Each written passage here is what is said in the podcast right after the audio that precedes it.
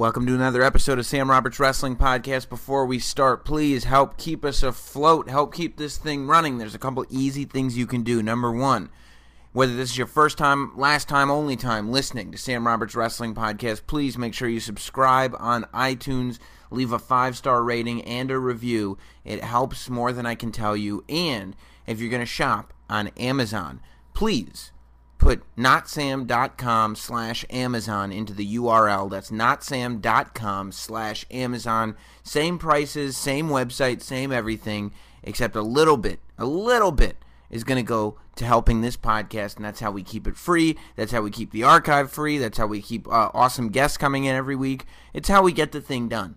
So be a friend, be a help, get that stuff done, and enjoy another show.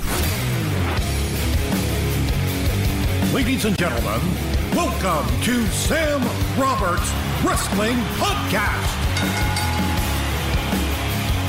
Introducing your host from New York, here is Sam Roberts. Here we are again. Welcome to another Sam Roberts Wrestling Podcast. Fun week, fun stuff to talk about this week. Uh, we're leading into Money in the Bank. And, so we're leading into Money in the Bank, and we're coming off of the big New Japan show that happened over the weekend. So a lot to discuss and go over inside the state of wrestling, and we'll do it all this week. Big thanks to Cody Rhodes. If you missed last week's show, last couple weeks have been pretty outstanding in terms of the interviews. Uh, the Cody Rhodes interview was great. It was newsworthy. A lot of a lot of stuff to pick from, and I would assume that it will continue to get picked from. You know, Marty Scurll was on two weeks ago, and I saw a few websites just kind of now picking up on uh, the fact that he kind of called out CM Punk on on on the show. He called out. He said that's the match he wanted to have. He wanted to bring CM Punk out of retirement, which would be, I mean, unbelievable. This week, I think we have a, an, an equally newsworthy interview to get to. Bully Ray is back on Sam Roberts Wrestling Podcast. This is, I believe, the first time that I've spoken to him since uh, since he got back, like since leaving WWE, definitely. But I don't think I spoke to him on the show throughout his WWE run. So this is definitely his first time on the wrestling podcast in a long time, and a lot has happened, a lot to catch up on. You know, it's been several months, so you kind of take for granted that he's a part of Ring of Honor. But let's not forget kind of the shock that was around. Even the people that heard about it, even though there was a little bit of a buzz about it, nobody actually expected Bubba Ray Dudley, Bully Ray, to show up to a Ring of Honor show. It just seemed, I don't know, out of place somehow. And now it just kind of works. He's been doing amazing stuff in the uh, six man tag division with uh, with the Briscoes, and such a cool pairing too. Bully Ray and the Briscoes. I, I mean, I don't think anybody would have thought of that, but it just feels natural when it finally does occur. And and the reason I think nobody would have thought of that is because I don't think anybody expected this move to be made.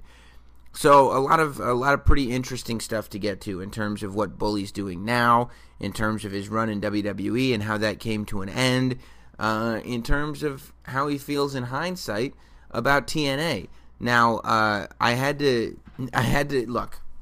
I want to deliver you guys the best possible product, and sometimes we have technical difficulties, and we just have to deal with it. Some of the interviews that I taped at WrestleMania, Bray Wyatt, um, and the last Gallows and Anderson interview was not the audio quality that I would have preferred just because of technical stuff, but there was nothing we could do. We were home from Orlando by the time we, we realized there was nothing we could do about that quality.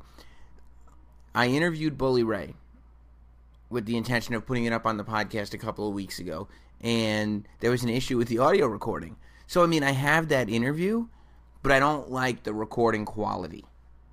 The mics weren't working. There's just a, a mic in the room. It just doesn't sound right. So I went back. I called up Bully and I said, Bully, we got to do this again. I said, the interview was too good. I want to share it with people, but I don't want anybody to be distracted by technical issues that we didn't have any control over, but certainly aren't your fault. So will you come back? And he graciously granted me the opportunity to bring him back and talk to him again one more time. So here it is. The the the interview and by the way, the way it came out the second time, the time that you'll hear, it's the, it's the better way. And that was probably I don't know, maybe maybe I just realized which questions were lousy because I already asked him. I had already gotten to go through that experience of thinking like, oh, I didn't really need to ask that. So, not that I needed to put more pressure on myself now, but here it is. Myself and Bully Ray this week on uh, Sam Roberts Wrestling Podcast. And now, the Sam Roberts Wrestling Podcast interview. So I can't even uh, I can't even lie about it. We did an interview that I was really happy with with, with Bully Ray. And then the audio we had a problem with the audio. And I, I said to I texted you and I said I could run the interview. The audio wouldn't be great. But I said instead, why don't we just do it again? Well, it wasn't your fault. Wasn't it like cheeseburger or hot dog? hot whatever dog. the hell his name is? Potato chips? Yeah, that's What's right. his name? Always blame hot dog. Yeah, hot dog. Well, that's the best part about having a person to help you out is that when it inevitably when something goes wrong, Yes. that it's his fault. He's the lackey. It's all hot dog's Right. fault. Next time we see him, we'll take care of him. Well, I'm, I'm, I'm. This one's a little riskier for me because I don't have him here. So now, if something goes wrong again, It's all on you. well, I'll just tell you. No, there was a producer in the other room. Hot dog was in the other room controlling things. That's all. Welcome back, Bully Ray. Thank you, brother. Thank you for having me. And uh, I, I, I don't know. I, I, I, I think I enjoy calling you Bully Ray. I mean, I, I, I know you probably a little better as Bubba, but it's good to see Bully Ray back. Thank you. Um, and I'm surprised. I think that uh, I'm not the only person that did not think that I would see you, regardless of your name, in a Ring of Honor ring ever. Yeah, um, a lot of people never thought they would see it happen. The only person that thought they would see it happen is me. Um, because uh, I've actually been a fan of Ring of Honor for 15 years. I've been a fan of Ring of Honor since the day they started. Yeah. You know, Ring of Honor um, came to life to fill the void that ECW had left behind years and years ago. And it's been a phenomenal company. I mean, look at how many great talents have come out of Ring of Honor and gone on, you know, to just be major, major stars. From the, you know, from the Punks to the Danielsons to the to the Joes to the AJs Yeah. to the Austin Aries. I'm sure I'm forgetting a couple of Seth guys. Rollins. Seth Rollins, and look at the great talent they have there now. Yeah. I mean, Ring of Honor has always been a quality company, and as Bully Ray, I knew I would be a good fit with them, and, and things have been going really well. So is the idea of you being there? Is it? It reminds me. And I think I mentioned this to you before. It it reminds me of what Terry Funk did in 1997 when you when ECW was like, okay, it's time to really be put on the map. We're going to do pay per view, and Terry Funk came in, and while he was the champion, it wasn't like. Uh, I'm Hogan, I'm the champion, I'm going to squash everybody champion. Terry Funk was obviously there to lend credibility, to, in the ring and outside of the ring, I think, teach the younger guys, and to put people over. Is that am I am I am I right in my assessment? Oh, Sam, I couldn't have said it any better than that. Yeah, just like uh, the old funker Bully Ray is going to try to help get all the young boys over. Uh, and then when it's all said and done, we'll take him out behind the barn in the Double Cross Ranch. We'll put a bullet behind his ear and we'll just bury him alive. so, uh, yeah, that's what I'm trying to do there. Yeah. Um, just the fact that you've mentioned me in the same breath as Funk is a big deal to me because that's exactly what I'm trying to do for Ring of Honor. those guys are so talented. They're, they're incredible inside of those ropes with the the wrestling moves and the and the skill set and all the flippity doodah stuff they can do. It's amazing what I want to help these guys do is tell better stories. What I want to try to do is help um, lend a little bit of my, uh, I guess, character credibility from the past 25 years to there. the company. Help guys in any way they need help. You know, I've been with the locker room now for about four months, and um, I really warmed up to them. They know that they can come to me with just about anything. I try to watch every single person's match there. If they ask for critique, I try to help them. If I see something that I think they can improve on, on improve on, I'll pull them on the side and I'll just kind of, you know, mention to them if they want the advice. And it's been really great so far. Zero complaints, and uh, I think all of the younger guys that are there have taken the criticism and the uh, constructive critique really well. At what point are you able to do that constructively? Because uh, I mean, I know in your in your younger days, especially your WWE run, I'm sure your ECW run as well, that it was about you were hungry, and it was about making the Dudley name the biggest name in tag team wrestling. So, at what point are you able to kind of flip that and come into a place like Ring of Honor and know that just because of the spot you're in in your career, it makes more sense to not come in with that mentality of I'm going to take everything and and this is going to be the Bully Ray show and realize that you're at a place where your most effective use is to not make Bully Ray bigger, but make the company bigger with the help of Bully Ray. It was very easy for me to come to that conclusion from day one because I know that that's where I am in my career. Don't get me wrong. If I go into full blown Bully Ray mode Yeah. tomorrow, Yeah. it could be all about me Right. and Bully Ray as the world heavyweight champion. I know I can carry a world heavyweight championship and tell different stories in Ring of Honor like you've never seen before. That would be new and unique for them.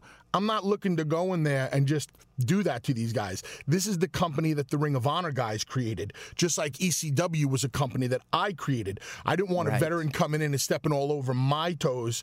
You know, let's get comfortable with one another. Let's see where things you know go. Look at look at the natural fit with uh, with me and the Briscoes. How it's working out so well with them.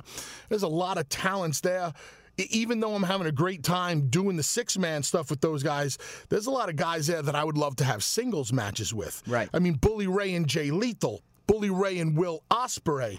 Uh, you know, uh, I'd love to do some stuff with the Bucks. They always say that styles make a fight. Mm-hmm. So could you ma- imagine the style of a Jay Lethal or a Will Ospreay Well, that's versus a style of Bully Ray? That's exactly what I was thinking, especially when you said Will Ospreay's name. It's like that's that sort of, and it's almost even though we know what side of the dot dot dot dive debate you fall on. You made that pretty clear on Twitter. Still, you you you you you are more of that sort of uh, hardcore grizzled vet. You know what I mean? And to and to go in there with a flippy floppy guy is not necessarily something that we've seen before. And it'd be well, it'd be more effective now. A match between you and Will Ospreay now is similar to me to a match between Will Ospreay and Vader of 94, 93, whatever. You know that match that that when the Vader Will Ospreay thing was happening, the match we wanted to see Right. was Will Ospreay versus Vader 20 years ago. Right. And it's not going to be able to happen. But exactly what you just said is exactly what could happen. Yes. You know, a guy like Will, who is so talented, against a guy like me that has the level of psychology that I've, you know, developed in the wrestling business. You take those two styles and you put them together, you're going to have something awesome. A lot of wrestling fans might sit back and they might go, oh, no way, we don't want to see that. The hell you don't. Mm-hmm. Because if you see it the right way from day one and you see that story develop, you're going to love it. And by the time we get to that match, you will want to see Will Ospreay or Jay Lethal or any of those guys punch me in the mouth. I mean, there's one thing that I know how to do. It's get underneath people's skin. Right. And Bully Ray is a- a pretty established commodity when it comes to heel heat. I mean, I would go as far as to say that when it comes to legit heel heat in the past 20 years, not many people have seen the type of heel heat that me or me and my brother were able to generate. And you, you know, you mentioned, you know, uh, the whole dive thing, and you know what side I fall on that. I totally understand where Randy Orton is coming from. Randy is saying work a smarter style, Yes. work a more psychological style. And he's absolutely right because working smarter and not harder gives you longevity and it also allows for more emotional involvement from the fans. So, Randy's point of view, I preach to my wrestling students every single day at the Team 3D Academy. But I also get the other side because the Ring of Honor style was the ECW style. Yes. It was go out there, lay it all on the line, do whatever you want, get over at all costs. So, what's different than Will doing nine dives or me and Devon breaking nine tables? It worked for us back then and it made us millionaires. So, maybe it'll do the same for Will and any of those guys. Yeah, and, and I also think that working the psychological style might be make it a little more difficult to garner attention towards you when you're young.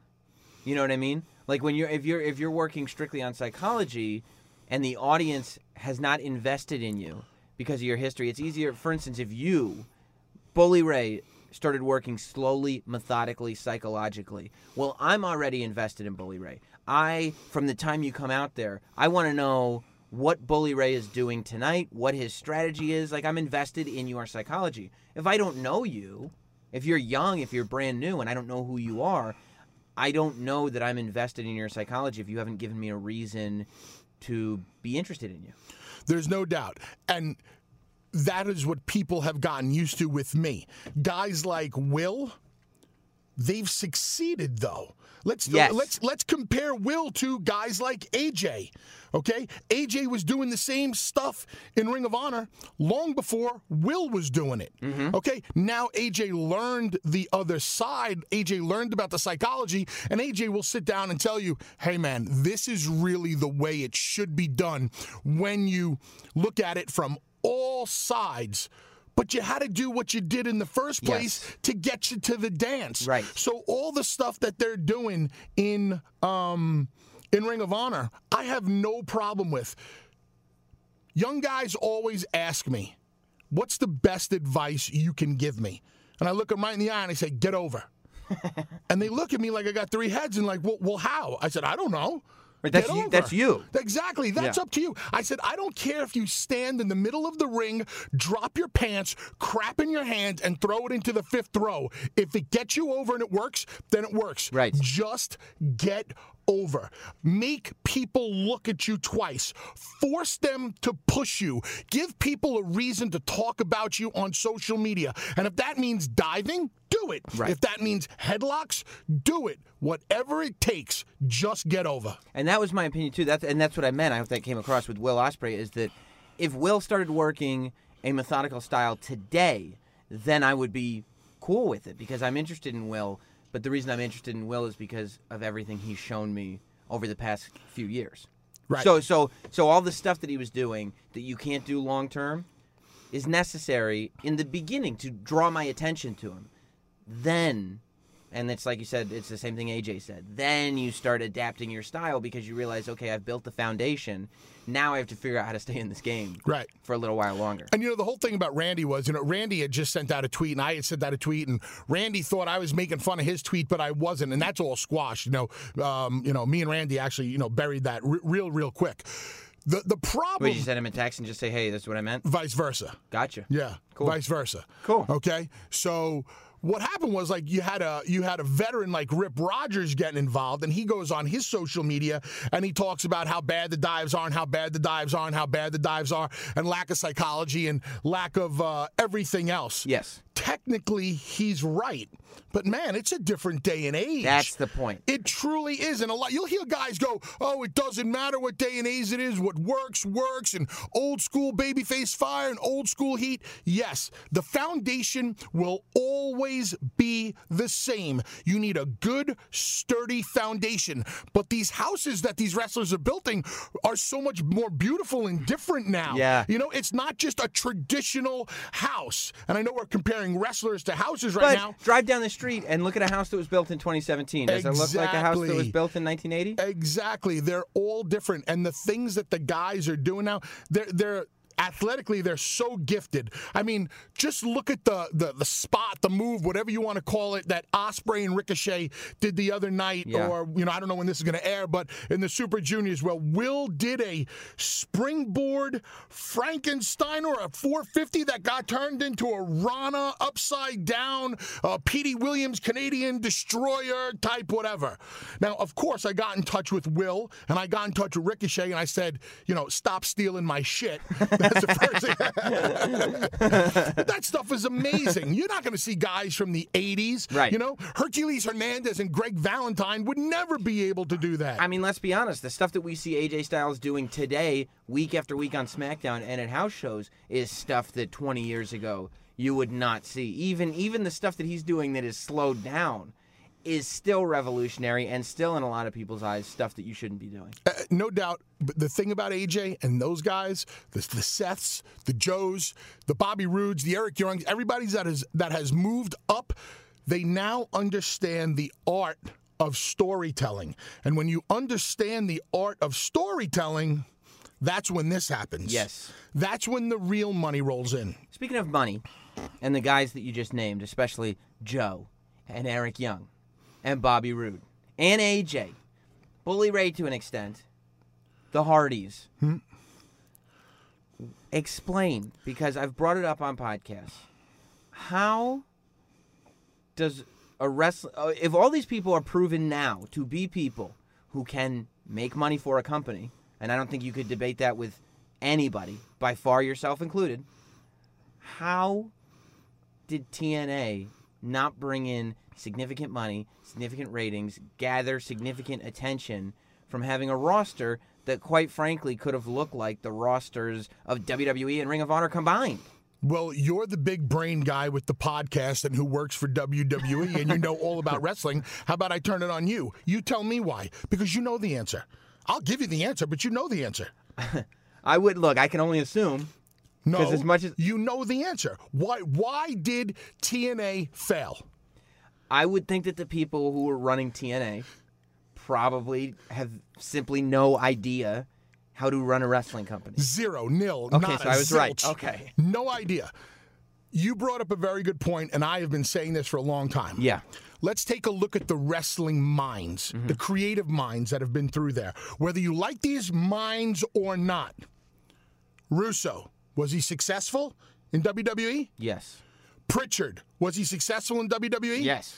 Bischoff, was he successful in WWE? Yes. I'm sorry. As a I- in- performer, in, in, in as WCW. A, as a writer, yes. Correct. 100%. All of these guys with proven track records that have been there creatively. Now, let's take a look at the talent. Okay. All the way from the icons. Okay. Hogan, Yeah. Sting, Yep. Kurt, Yes. Matt and Jeff, Yeah. Bubba and Devon. Mm-hmm. Okay? Now let's take a look at the homegrown talent. By the way, Sting, one match, you built a WrestleMania around him. exactly. And Exactly. he never even wrestled in WWE. exactly. Okay, so Look at the homegrown talent. Yes. AJ. Yes. Joe. Oh. Austin Aries, um, uh, who, uh, the Motor City Machine Guns. Yeah. Um, look at the knockouts. That's really where the women's revolution in wrestling started. I mean, I it can't- started with Gail Kim. I can't disagree. It started with Awesome Kong. It started with the beautiful people getting the highest ratings that the company has ever seen. Yeah. So, Right, and it was when when the Divas division was happening. There was this real there was a buzz that started to build that never went anywhere. But there was ab- I remember it as a fan. There was this buzz of being like, yeah, I don't know what this Divas stuff is that they're doing, Mm-hmm. but there is something going on with the Knockouts division. Even the people who had the TNA prejudice were like, look, I know it's TNA, but there's something going on with this Knockouts division. And then that buzz went nowhere. It didn't go anywhere after that. there's no doubt they never, never knew how to catch lightning in a bottle. Only certain guys there were able to catch lightning in a bottle for them, but then they never knew what to do with it. You talking about know- yourself? Oh, without a doubt. The, Yes. the, the, the I two, would agree. The two people that knew how to catch lightning in a bottle better than anybody else in the past five to six years of TNA are me and Matt Hardy. Yeah, I would agree. And that's just a fact. That's not me, you know, blowing smoke up my ass or Matt's ass. It's fact. And by the way, Bobby Lashley is doing the best work of his career, and for some reason they can't get eyes on it. Right. You know, that's crazy because Bobby Lashley. Look at he. Bobby Lashley today, I think, is what the WWE had in mind for him ten years ago. when they were- Absolutely. you know, he's there now, but nobody knows. in the past day or so, and I don't know when this is going to air, but it Sure, might be sure. weeks now, but you have Taz Yeah. and Matt Hardy Yeah. Uh-huh. and Bischoff all talking about all the dog crap that's going on within TNA right now. Yeah. I was there longer than any of those guys. I know how that company ran inside and out. I can tell you where the bodies are buried. I can tell you the exact mistakes that were made. I could tell you the absolutely deplorable business decisions.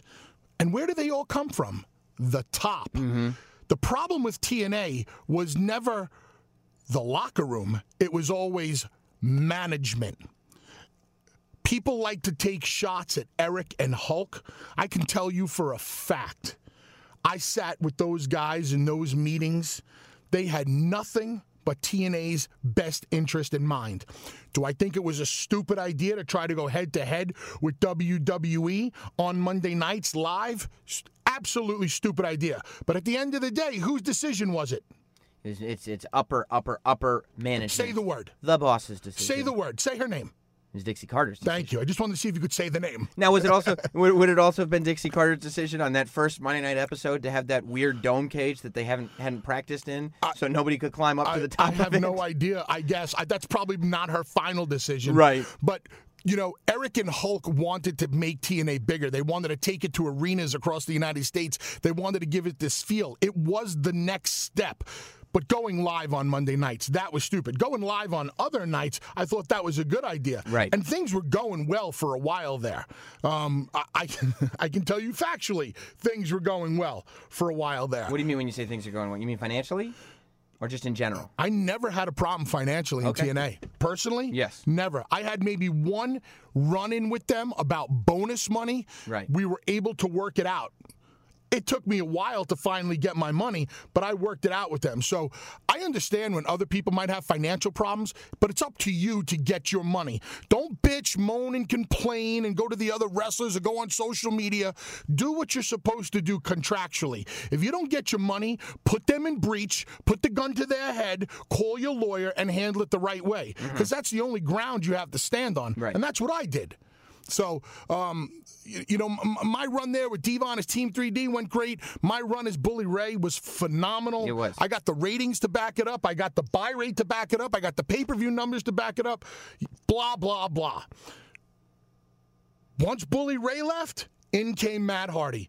Matt reinvented himself too. There was a gap, a big gap between Bully Ray and Matt Hardy, and I think that that goes to your credit in the sense that that there wa in between Bully Ray and Broken Matt Hardy. What does anybody have to say? Zero. Yeah. And and you know what? Here's a story that I've never. By the way, real- EC3, I should mention, is amazing. EC3 has But done a great job. He's another. He's on my list of. There should be eyes on this. there are a lot more guys Yes. in TNA who should have a lot more eyes on them than there are now. Mm-hmm. And the story that I've never really told before, which is really interesting, because I'm talk- we, we're talking about Bully Ray and Matt Hardy and how those are the two guys. It's a very interesting timeline of events, how things went down. And this is a story that maybe a lot of people don't know. Okay. I was at a wedding. It was Doc's wedding. You know, uh, Doc Gallows. Doc Gallows' wedding.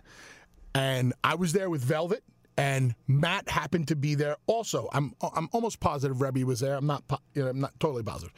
Anyway, that was the first time I had seen Matt in a long time. And Matt looked good. He looked like he was cleaned up. You know, he had a couple problems back in the day, no big deal. He looked awesome. And me and Matt just got to talking, and I said, Hey, man, how do you feel about maybe you know, doing something. What if we did, you know, one match, maybe a Hardy's Dudley's thing in uh, in TNA? Just, you know, we'll see how it goes. He said, oh, you know, I, I would love to. I went back and I spoke to Gaburick. To mm-hmm. Big, mm-hmm. and I said, I saw Matt. He looks good. I, I think we can pull something off unique and different. I think you know this was already. I had. I was done with putting Dixie through the table. I know I needed something for me and Devon to do, and I thought it'd be a cool nostalgia thing Sure. for the people. At first, Gaburick was like, "No way! Don't want to take another risk on him. Don't want to, you know, don't want to put ourselves in that position." I said, "Listen, I saw him. It's all good." So I, you know, I per, I vouched for him. Sure. And he came in. And we did what we did with the Hardys and the Dudleys for a match or two. And then we had the TLC esque match with a full metal mayhem match with the Wolves, helped get them over. Then me and Devon split, and then Matt filled the void. So it's like yes. a Hardy and a Dudley has kept that place afloat for the past five years. And not because I'm saying it, because it's a fact. And I challenge anybody, another wrestler, a guy on creative, ownership of the company, to debate me on it face to face because it's the God's honest truth. What is uh, going back to the original question about you uh, coming into locker rooms, not to not being hungry enough to take the whole thing over, but but knowing where you're at in your career and where you're going to be best served. Would you say that Bully Ray, what you accomplished as Bully Ray as a singles guy in TNA, was kind of the okay, I've done it all? Because when you got to WWE for the last run, I feel like you were used in a way not dissimilar from what's going on in Ring of Honor in the sense that you and Devon seemingly were brought in to make the younger tag teams, to spend a year making the younger tag teams. adding credibility to them, making them look better. Is that right? No doubt that me and Devon were brought back for that year to help make other tag teams. Specifically, we were told, help the New Day. Specifically, we were told, help the Wyatts. Specifically, we're told, help the Usos. Do whatever you possibly can.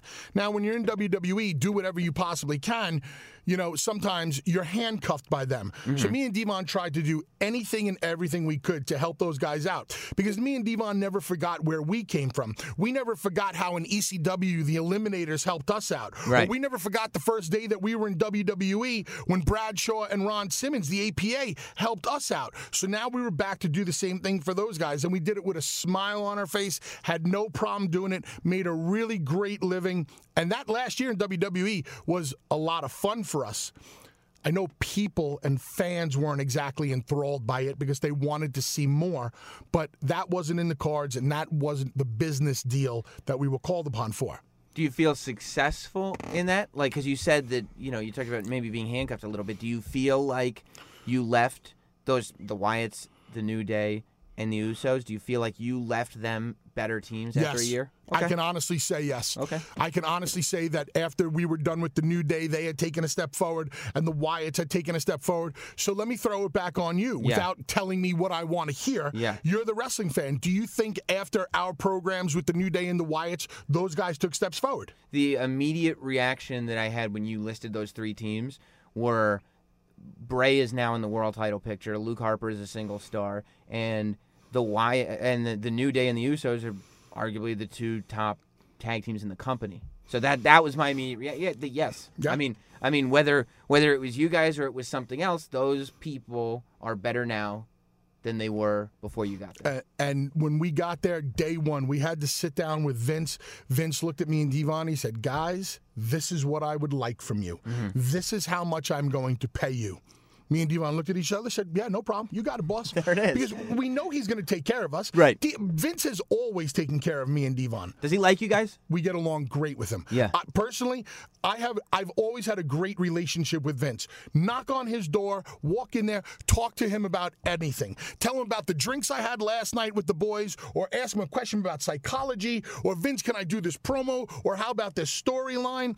I mean, I I remember pitching him an idea when the Dudleys and the Wyatts had a. Uh, had our match on Monday night, that big match in Philly, that extreme match we right. had with Bubba Devon, Rhino, Dreamer versus yes, all the Wyatts. Yes. And we tore the freaking house down. Yeah.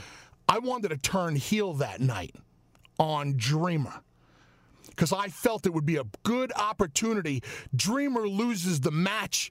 The Dudleys turn heel in Philadelphia on Dreamer. Right would have been great. Would have given us some fresh life. And, I mean, I mean, it's, and it's perfect for Philly Dreamer. I mean, that is Tommy Dreamer's character in a nutshell. That's him. It's the guy. It's he just tries, and he's a nice guy, and he kicks ass, and then he gets stabbed in the back. And my whole story was we turn on Dreamer for losing the match. But then Dreamer comes back with Rhino for a match against the Dudleys. The Dudleys beat them. Then he comes back with Rob Van Dam for a match, and we beat them. Then he comes back with his mystery opponent, and it's Little Spike Dudley, and we have an Extreme Rules match, and we beat them. What I was trying to do is elevate the Dudleys as heels, but not at the expense of any WWE guys. Yes. Because Okay. Tommy's coming in, he's getting promo for House of Hardcore. It's all good. So we bring in RVD for a shot. We bring in Spike for Yes. a shot. We bring in Rhino for a shot. We bring in Sandman for a shot. Four, five, six weeks of good storytelling about how we're killing everybody. Then once we're at the heel status that the people wanted the Dudleys to be at, now you can start feeding us your WWE babyface teams like the Usos. And we would have never had to sacrifice any WWE guys to get there. So, uh, getting back to the relationship with Vince, I went in there, I sat down, I pitched it to him, clear, concise. I had every question, you know, ready to be answered. Yeah. And he just he couldn't pull the trigger on it that night. His concern was that the global WWE audience would not have the same emotional investment in Dreamer that Philly would. Gotcha. Now, I knew they would. Yeah. and, But- it, and it seems, my opinion is that generally, and I think this happened with Roman Reigns in Philly, generally the global audience tends to react to the reaction that they hear on television. So when Philly goes Pavlov's crazy dog. booing you, right? Anybody globally, people are like, "Oh, we're booing the Dudleys now." I like that guy because they were cheering for him. They're booing the Dud- we boo now we boo the Dudleys. Yep. That was my idea. Okay. I pitched it to him. He listened. He asked me questions. He just couldn't pull the string. So he said no. Then I went back for the reclose. I mm-hmm. said, Vince, let's look at it from this perspective. Blah, blah, blah, blah, blah. And he and he just he was shaking his head. He says, Bubba, I just can't do it tonight. And I said, No problem, boss. But he said, Excellent pitch. You came in here the right way. My point is, everybody is so intimidated by Vince McMahon. Of course. You know what the most intimidating thing about Vince McMahon is? What? His door. His door. I get it. I have seen gigantic men, mm-hmm. some of the, the manliest, strongest men, cower to just having to knock on his door. I've seen guys go up to his door and then walk away. I've seen guys go up to his door and ask like a little production assistant, uh, is he inside? Is he is it in, a- in, a- good mood? Yeah. Did he eat yet? That's a show that I would watch on the network. Just set up a GoPro next to his door and watch guys. Eh, no, never mind. Uh, uh. You know, and I've seen guys go in there and start talking to Vince while he's eating. And the one thing Vince just wants to do in peace is eat. He eats like 27 times a day. So he just wants to eat his food and be left alone. I've gone in there, seen him eating. I just say, I'll come back later, boss, and I'll walk out. And most of the time, he'll be like, no, no, come on, sit down. What do you got? And I say, no. I'm leaving. You eat because I don't want to bother the man on his side. I don't want to bother the billionaire. He's got a million things on his mind. A you know? billion. Yeah, exactly. So okay, okay. I'm gonna instead of listening to my three minute promo, eat your damn steak. Right. So yes, I And I'll, I'll come back to you in a good mood, Exactly. belly full of steak, Exactly. ready to listen. Yeah. So my relationship with him was very good. What is uh at- at the or last you spoke to him? What is Vince's view of ECW? Because as a fan, as an onlooker, as somebody who kind of, you know, has analyzed this way too much for somebody sitting on the couch, um, I feel as though Vince never really saw ECW as competition and more of almost a sister group managed by somebody else. Do you know what I mean? Like, like, like I feel like, like Vince had a had a love for ECW as opposed to a competitive thing against it. Does that make sense? It's just the way, just the way, kind of in my head. Vince appreciated ECW for what we were able to accomplish. Yes. He appreciated EC, appreciated ECW for Paul's drive Mm-hmm. and his desire to make his company. Because what Paul was doing was ECW was no different than what Vince was doing with WWE. And Vince saw that. Absolutely. Yes.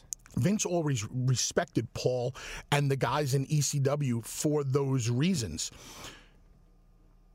When Nirvana, when Smells Like Teen Spirit hit, mm-hmm. and the day that grunge killed metal, Right. every other band out there was smart enough to jump on the wagon because they knew this is the direction that music is going in now. That's what Vince did. Right. Vince saw that the direction of pro wrestling was going to this sex, drugs, and rock and roll, in your face, just adult oriented product. So what did he do? He invested a million dollars in it and he capitalized on it. And that's what happened.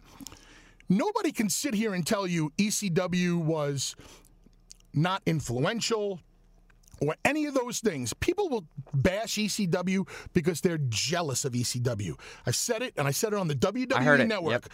Two kinds of people in the business those that, that were jealous that they weren't in ECW, and those that were really fucking jealous that they weren't in ECW. Because if you can't appreciate that company for what it was and what it did to the wrestling business, you're blind. Right. You're jealous. Yeah. Because you were never a part of something special. Is that what Vince gave to ECW? A million dollars? No, what I'm saying is Vince invested, so to speak, in his company. In the culture. He invested in the culture. Gotcha. And he took everything. So he allowed a guy like Steve Austin Yes, to okay. be a Sandman esque type guy. He allowed these guys called, uh, you know, D-Generation X Right. to, you know, telling people to suck it and do these things that the adult, uh, the, the fan friendly WWF would have never done. Right. And that's how it all changed. ECW, you know, like like I've said before, ECW was the Napster of pro wrestling. Right. Napster went out of business, And- but it changed the game. And Vince McMahon is iTunes. no doubt. He invested the money to create this vision for a global audience that made sense and was, was something that, that could maintain globally. Yep. Yeah, that makes sense to me. Um, what do you when uh, I, I know you're having a great time in Ring of Honor, so you know last pay per view. First of all, and I said on my podcast, I'll say it to you because I think you have a mind for all elements of wrestling. I my one criticism with the last Ring of Honor pay per view, I thought it was great. I love Marty Scurll and the Bullet Club. You know the the umbrella, the whole deal, awesome. Live, the show was great the the the guy in the truck, whoever is the TV director, did not get the head-on shot of Marty opening the Bullet Club umbrella. Did not get the shot of Marty taking off the mask and then like in my mind I'm like okay I want a close up of Marty taking off his mask then I want it to go to a close up of Adam Cole reacting to realizing that really is Marty Scurll then I want the Bullet Club umbrella to look like it's opening into the living room you know what I mean just just No doubt. and, and that I think. Do you? Would you agree with that? Do you think I'm being too too nitpicky, or do you think that that's nit- legitimate? That's not nitpicky at all. But what it is, Mm-hmm. is growing pains. yes, I agree with that. I mean, it's real easy to correct. How much growing pains did you go through to get to the point where you are now Yeah. on the radio? There probably have been times where you cursed yourself to sleep going, damn it, I missed an opportunity on the radio today to get another listener, Yep. to, to get myself over a little more. That cameraman probably was told, hey man, you missed this shot. Yes. Ring of Honor, the the good thing about Ring of Honor is they realize that slow and steady wins the race. What Ring of Honor needs to do is they need to sit back and analyze the mistakes that they make and very consciously fix them. So a guy like me, not that I sit in the production truck, Sure. but I've sat in a lot of production trucks. That's what I sat in a TNA production truck. I've been in a WWE production truck. I know the shot in my mind. Yes. So if I had to say, hey, cameraman, don't miss this and don't miss this, I'll give you a perfect example. Mm-hmm. My entrance at the last Ring of Honor pay per view. Right. I, I wanted to do that Sandman esque entrance Yes. and come out from the balcony. I wanted to do something special that people would remember. I made sure that I got with the cameraman. I got with the truck and I said, guys, here's where I'm coming from. Here's the way we need to light it. Here's the way we need to shoot it. That's because I got 25 years in the business and I understand all of the other aspects. Yep. It's not just, okay, I'm just going to come out to my music and raise my belt and start cutting a promo. I'm only going to look so good on my own. But if the lighting's the right way, and if the camera hits me the right way, and if we get a wide shot of the arena and everybody's standing up, we're going to create that perception at home like, holy shit, Right. this is the greatest entrance I've ever seen in my life. And that's one of the growing pains that Ring of Honor is going through. And I can tell you, because I watch, they are consciously trying to make these corrections. They're always trying to get better. Unlike things I saw in TNA at times where guys just swept things under the rug and, and no big deal, we'll just get to TV next week. As long as the check still come, comes in, we don't care. Ring of Honor cares. I believe that. There's a lot of times in TNA where I saw that they didn't give a flying rat's ass. That's crazy. And that's the only reason, by the way, that I bring it up because I know that sometimes when I realize I haven't taken advantage of those opportunities, it's because the one guy, nine nine guys on Twitter were trolls, but one guy had a criticism, and I was like, that guy was right. I do have to change that. And and you're right. It's so funny that you bring up that that camera thing that you got with the cameraman because since doing you know some things here and there with WWE, um, I've complimented them over and over again on the the. the the production team, the behind the scenes guys, the producers, all these guys are so good at what they do. I don't I don't think people can fathom because I mean I've worked here. I've worked at companies, not just wrestling companies, but media companies, people who put on programs for a living and like the level of let's just get it right in WWE is amazing. And I'll tell you that uh, uh, the you know I, at WrestleMania I did stuff in the crowd and it was kind of chaotic trying to figure out shots and it was a lot of the stuff it was live and we were figuring it out you know five seconds before we were going on like okay okay here's the spot here's the, okay Sam go and it was time to go and a guy, and credit to the guy who came up to me.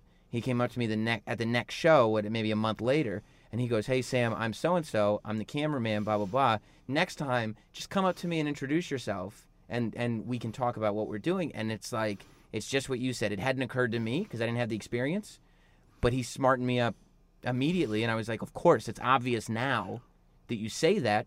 But it wouldn't have occurred to me had he not said, "This is how it's going to go smoothly." In life, in business, and in relationships, communication is key. Yeah. Yeah. Communication goes really, really far. And when you take WWE, I mean, they've been doing it now for 100 years. Right. They've got they've worked out the kinks. They are such a well-oiled machine. Yes. And when I say a well-oiled machine, I'm talking to the level of an ACDC well, World Tour well-oiled machine or a Roger Waters production of The Wall well-oiled machine or Metallica playing stadiums. That's the level of well-oiled machine they are. There are very few mistakes. And when there is a mistake, you answer to the man. Which is the way you have to run things. Vince is there. When you have to walk back through that curtain, if you screwed up in that ring, if you missed your time, or you uh, didn't do a promo the right way, or if you just shit the bed, you know when you walk through that curtain, that man is sitting there and he's looking down the rim of his glasses right at you. He's the first and last face you will see. And that's good. Great. Because you know that the, the billionaire is not just jagging off in his mansion, he's the one running the entire ship Yeah. right there. Great story, personal story that goes along with that scenario. When me and Devon were in WWE back in the day, we did something at Madison Square Garden with the RTC with the right to censor, where you thought the Dudleys were going to join the right to censor, and then at the last minute, D- me and Devon turned. We beat the shit out of the right to censor. We put them through tables, and the garden popped. Like it was an awesome night, but we were on live TV. Oh, It might have been taped. It was. It doesn't matter. It was live or taped. The point is, we went five minutes over our time. For people who don't get it, when you're filming a TV show, if you go five minutes over, if you go one minute over, you're dead in the water. Five minutes over, you might as well just pack your bags, rip up your contract, and you know go start digging ditches somewhere. Right. I walked through that curtain. Did you know you were five minutes over before you walked through Oh, the curtain? we knew. We Okay. knew that we destroyed our time. Okay. I wa- opened that curtain to go to the backstage area. Before I even got one foot in, Vince is standing right there. He's right in my face, face to face with him. And he looks at me and he goes, If you ever go five minutes over on my TV show again, it better be as good as that. And he walked away. So that's a double lesson right there. I'm a- getting goosebumps because of the lesson that the man taught me I, you know what? There's right then and there. three lessons in there. Tell, go ahead. Number Tell one, your listeners. number one, it's his show. He's the boss. Don't go out there and do your own thing. Number two, you did a great job. I'm acknowledging that you did a great job. Number three, don't go over your time. That's it. It's like because if he comes back and he just shits on you for going over your time, then you're a bitter employee who's going like, "Could you not acknowledge that I just did an amazing job?" If he uses the wrong pronoun, then you think, "Well, it's our show. We're all collaborators here." And it's like, "Nope, here's exactly what it is. One sentence and I'm in your face so you know there's no like I'm not joking." Take this one sentence in, listen to every single word. It's your Bible. Goodbye. So many lessons learned in that very moment. And that's where I go back to when I say, get over. That's the best advice I have because me and Devon got so over in that segment. So, as a wrestling promoter, what the hell is he going to do? He's like, they just created magic Yeah. out there. But I can't allow them to go five minutes over because if it's okay for them to go five minutes over, I'm telling everybody else it's okay to go five minutes over. And it's not okay to go five minutes over because now they got to go back in post production or they got to take time from somebody else. It affects the entire show. But it was really freaking good. Right. And by the way, it's like if they if he goes like that was great. I know you went over. Please don't do it again. But that was great. Then you know what you're gonna do? You're gonna go back and be like, I know you guys can't go over, but I'm allowed because I'm Exactly. great. As opposed to the the way he delivered it.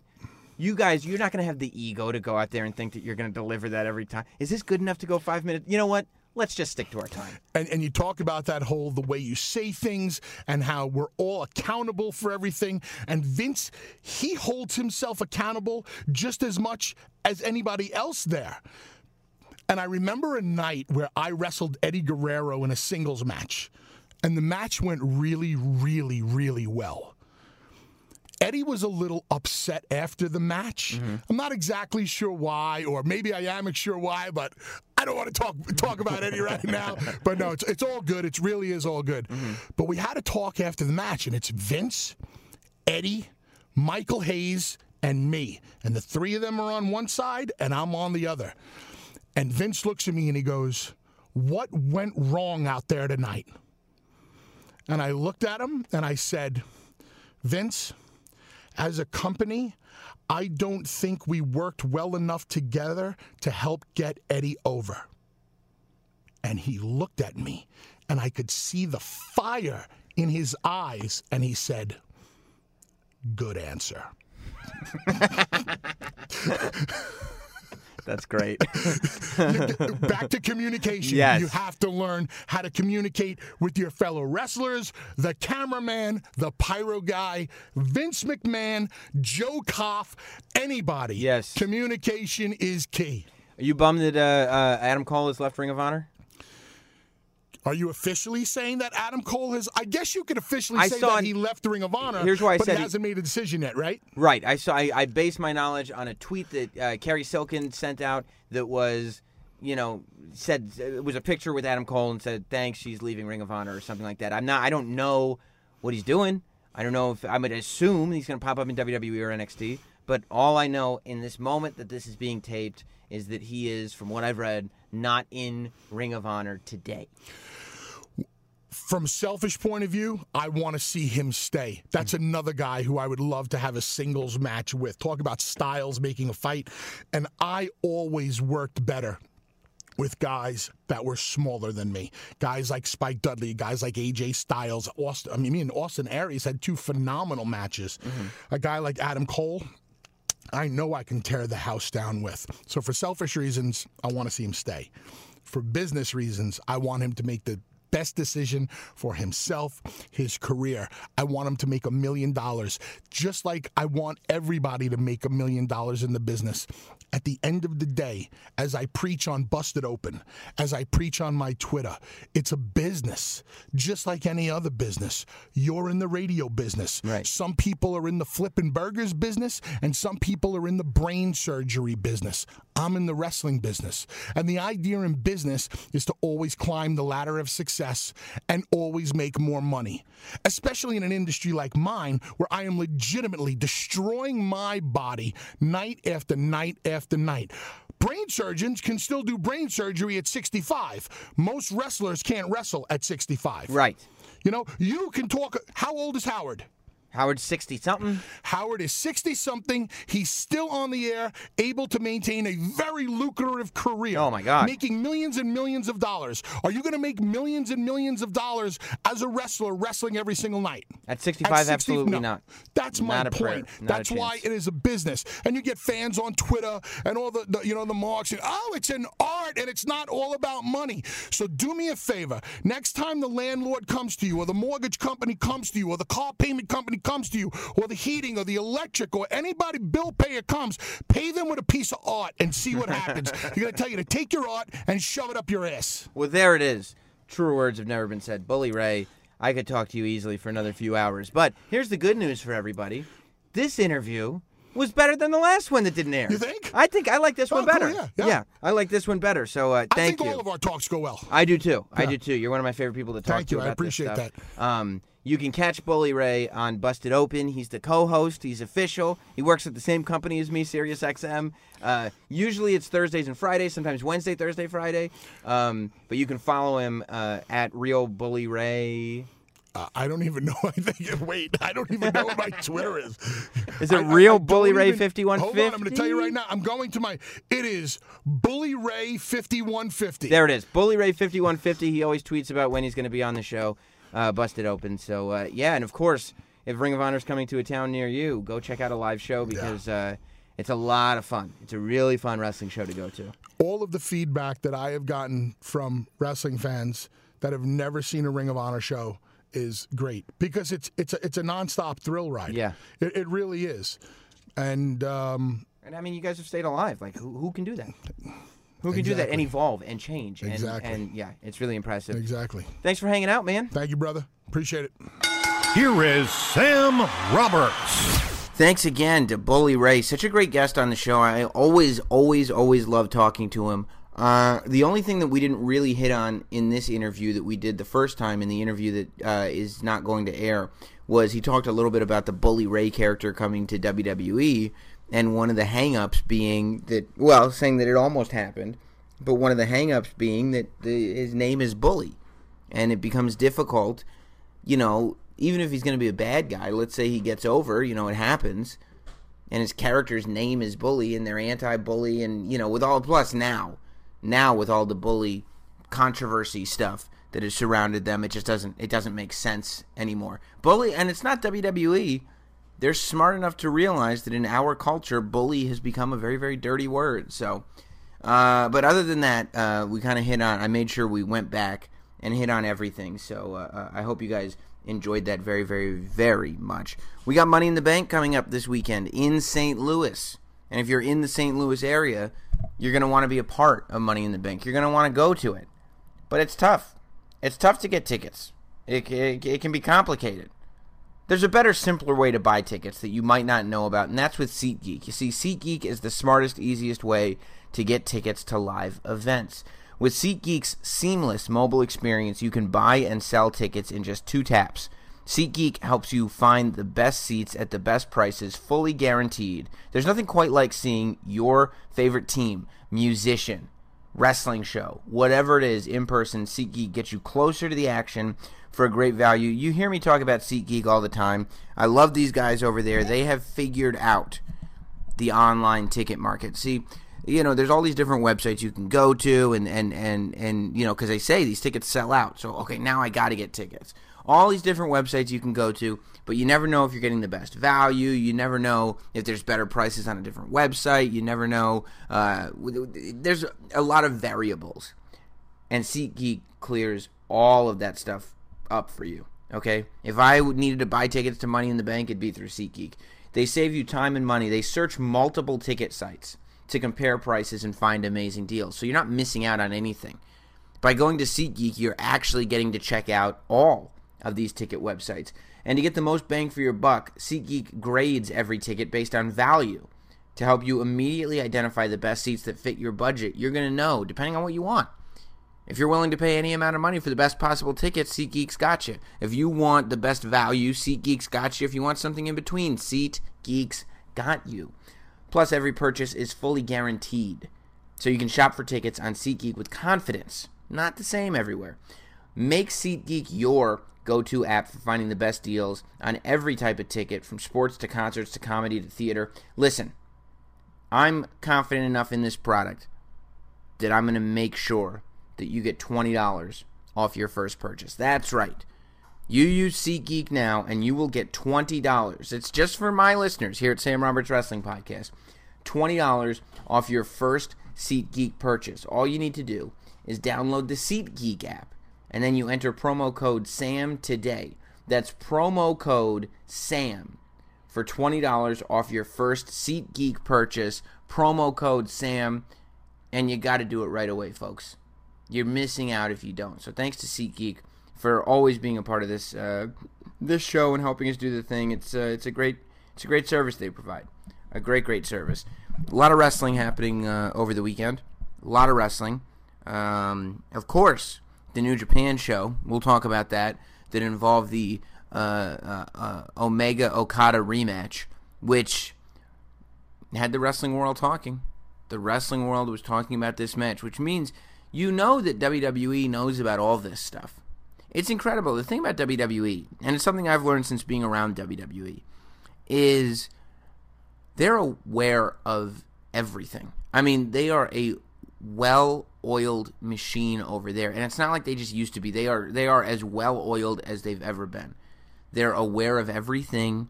They're aware of everyone. They know what people are saying. They know what people are doing, and make their decisions the way they make their decisions. But it's just, uh, it's just cool. I like to know that a company is like that.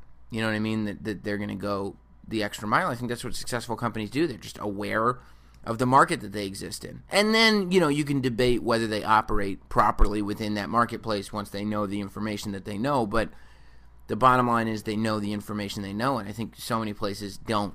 So many places don't know this information. So uh, don't forget, by the way, uh, if you're uh, going to a wrestling event anytime soon, SummerSlam's right around the corner. Um, I'm trying to figure out if we're doing a live show. If you really want another Sam Roberts live show in New York over SummerSlam week, then tweet me at not Sam and let me know. Um, and if we do, whether we do or not, I'm sure I'll be uh, around. You know, it's in my hometown, so I'll be around that weekend. Make sure I see some love. Make sure you're going to notsam.com slash merch and picking up a t-shirt. You can get the new Ro- Shill Roberts Shill T-shirt. You can get the Not Sam video game shirt, the Not Sam action figure shirt, just the Not Sam shirt, Not Sam uh, Sam Roberts Wrestling Podcast shirt, whatever you want.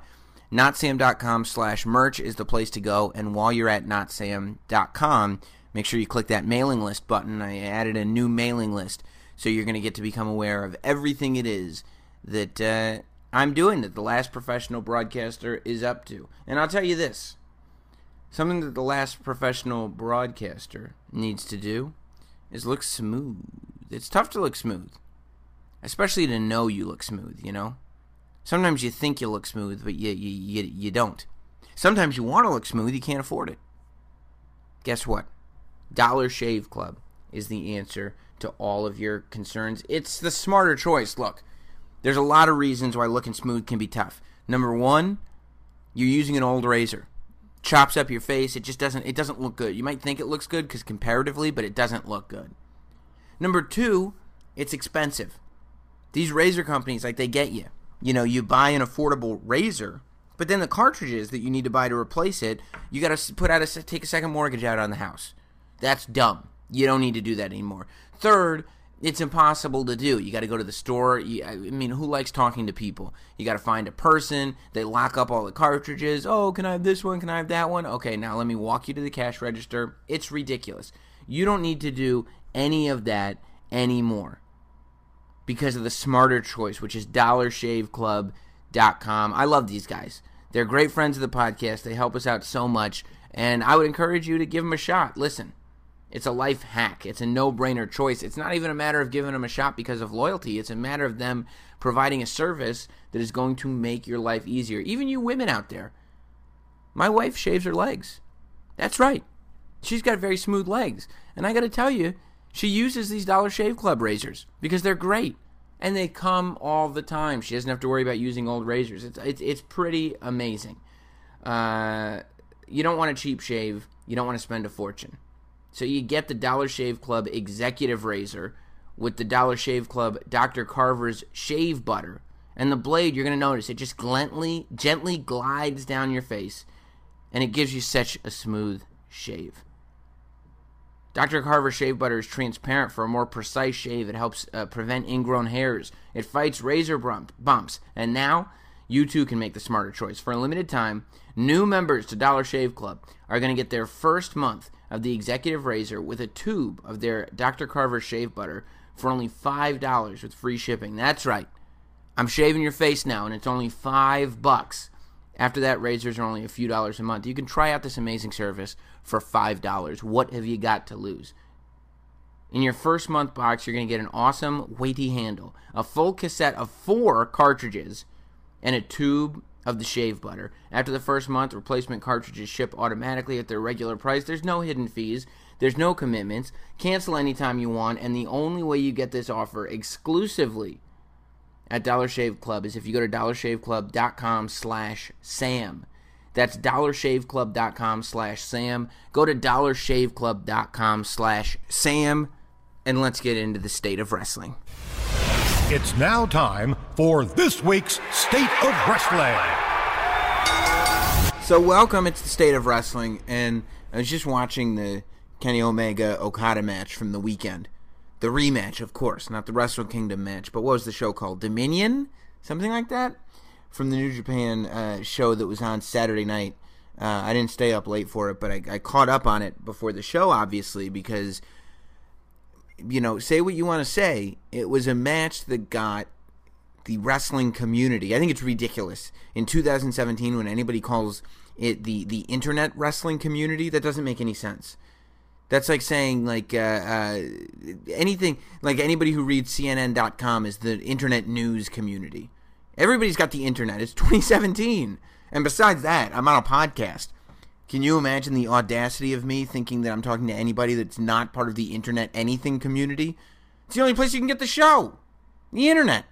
So the idea that there is an internet wrestling community and a, a standard wrestling community is not accurate. I don't think. In my personal opinion, the internet wrestling community is the wrestling community. And the people who don't do anything involving pro wrestling on the internet is probably a group of people that just aren't terribly passionate about pro wrestling. The people who don't look up WWE stuff on the internet but go to WWE shows or tune into Raw every now and then are not called. That's not this big group of people that isn't on the internet looking up wrestling stuff. That is called casual fans. When you talk about the internet wrestling community, you're talking about just all any hardcore wrestling fan. Because people who like wrestling but don't look up wrestling stuff on the internet are looking up other stuff on the internet. If anything, because the internet is everywhere, anybody who's got the idea that they the internet wrestling community is something different from the standard wrestling community, then we're doing something wrong because everybody who's in the standard wrestling community should be in the internet wrestling community. Because everybody's got the internet. You're missing a market if you've got two if you've got a separation there. It makes no sense. So, next time you hear somebody say internet wrestling community, remind them that there's no more AOL keywords Message boards are passe.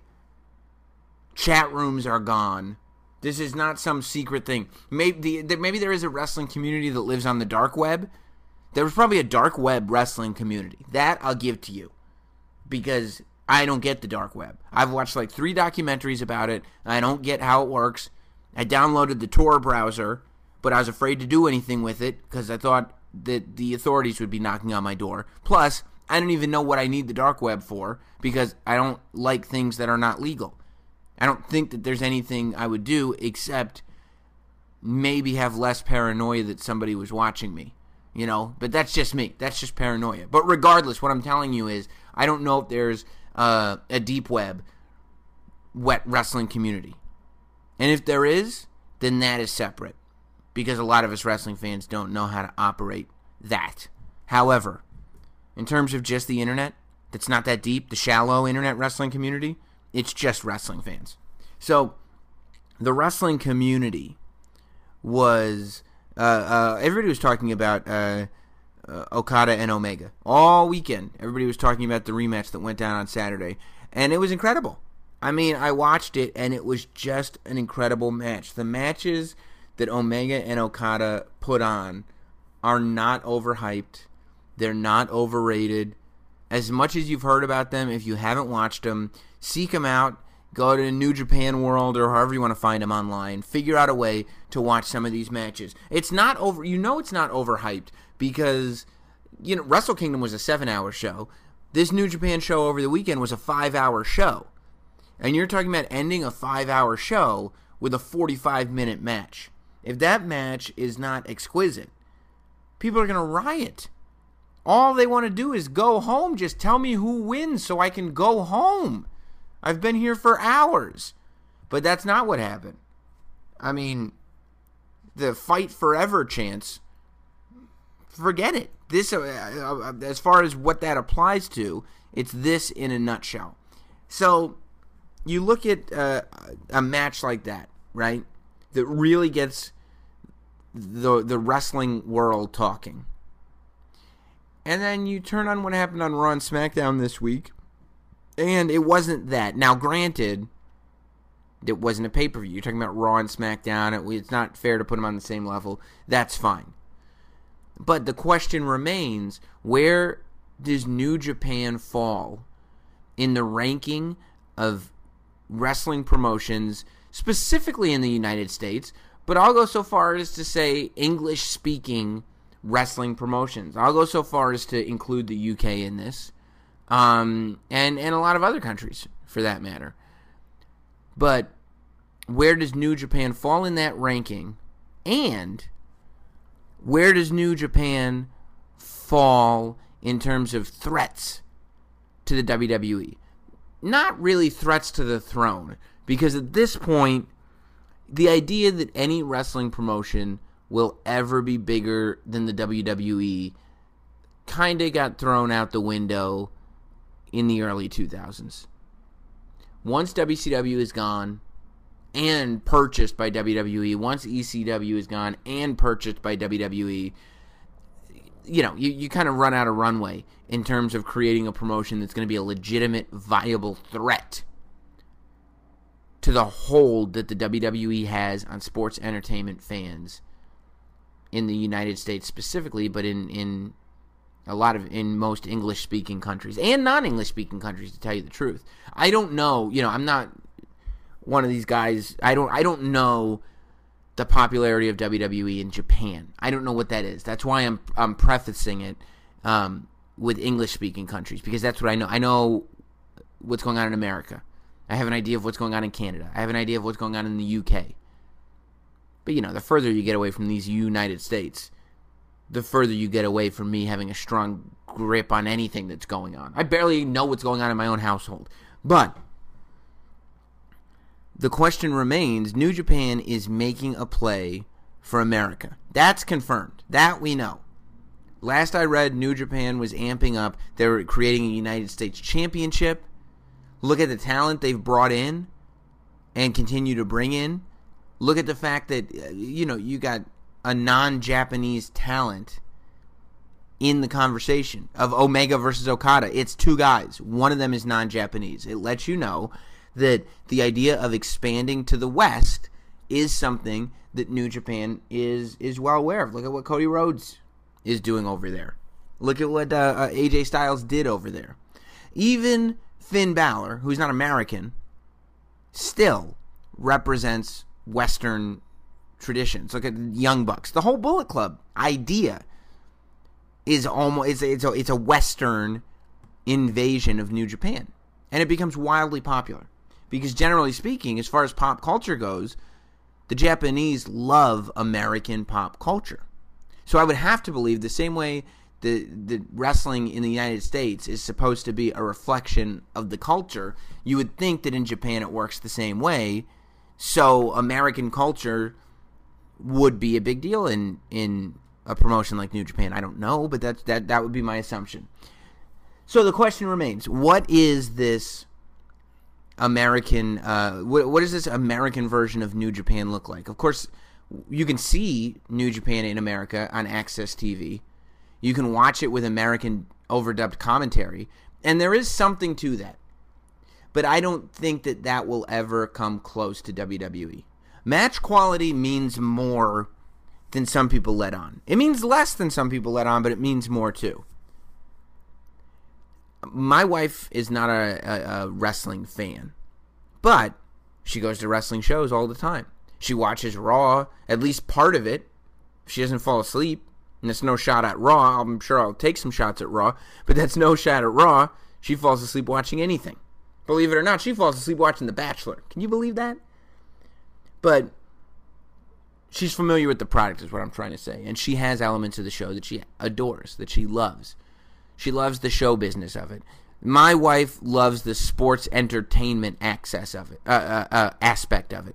She loves when uh, when when there's a, a great promo, when there's a storyline to sink your teeth into, when an entrance looks cool, when there's cool pyro, when there's a great video. She loves Nakamura's entrance, stuff like that. The entertainment part where WWE is, has been, and always will be king. Jess loves. And the reason I bring that up is because I remember going, and I think I've told this story before, but I remember going to a Ring of Honor show with her many years ago at the Hammerstein and I believe, if memory serves me, it was definitely Daniel Bryan, Bryan Danielson at the time. But I believe that it was Daniel Bryan and Nigel McGuinness, one on one, at the Hammerstein Ballroom. And I mean, they put on a clinic. It was an amazing, amazing match. And at the end of it, my wife looks at me and she goes, Wow, that was a really good match. And it was the first time that I had ever heard her compliment a match, actually be impressed by match quality. This is a non fan that's complimenting a match for a match. She's not looking for a promo, she's not looking for a story, she's just watching the match, understood the story that was being told through actions in the ring, which is important. Understood that the way the story was being told, accepted it, and enjoyed it.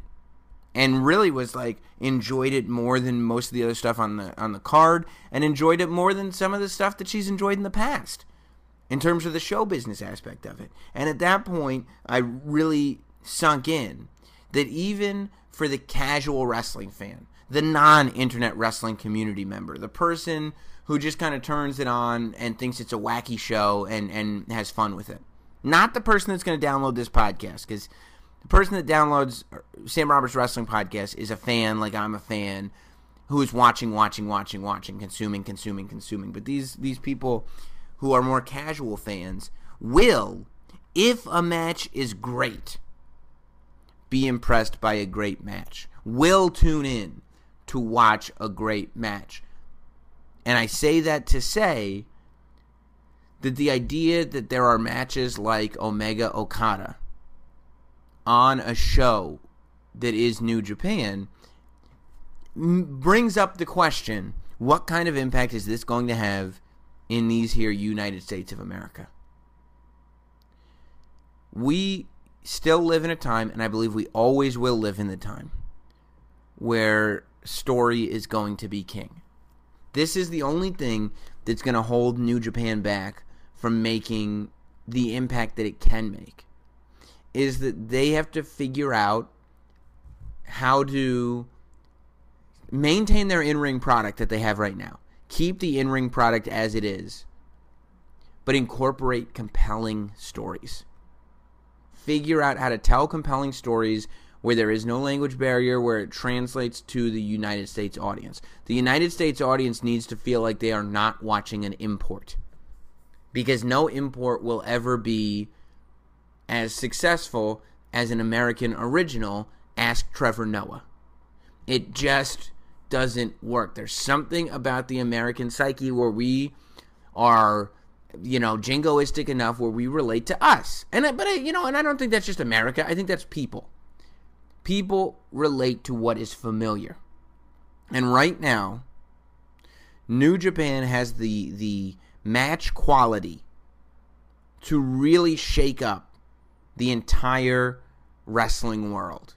But they desperately need to be able to tell those stories. They desperately need to hook you in to soap opera like drama. Quite honestly, the best stuff that's happened on Raw, save for the Brock Lesnar Samoa Joe segment, and we'll get into it, has been the Who Done It stuff. Has been the Who Keeps Jumping Enzo and Cass. What does the Kurt Angle text message say?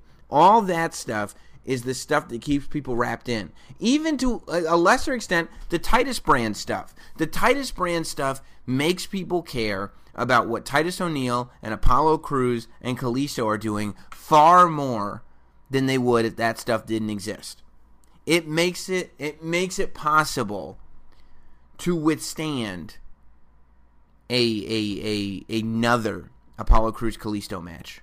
We've seen the match over and over and over again, but the fact that a different chapter is being told in the Titus brand storyline makes it so that at least some of us, less and less of us, but at least some of us are interested in it. And that's the power of storyline. It has to be done right and it has to feel familiar. But if New Japan can figure out that element, then we've got a serious contender. If New Japan can keep their in ring product the same, can keep their talent the same, same, same, but different, and can add in super, super compelling storytelling, well, then you're dealing with a promotion where the WWE has got to be looking at it. Then you're dealing with a promotion Uh, honestly, right now, even if they don't incorporate the storytelling that I'm talking about, if they've got access to the right amount of eyes, they're going to be able to beat Impact. It already feels like a more important show than TNA does, or Impact, or whatever it's called. That's a given. You have to get past that, and so there's a big gap. I don't think you could you could argue that Impact is the number two right now. Maybe you could.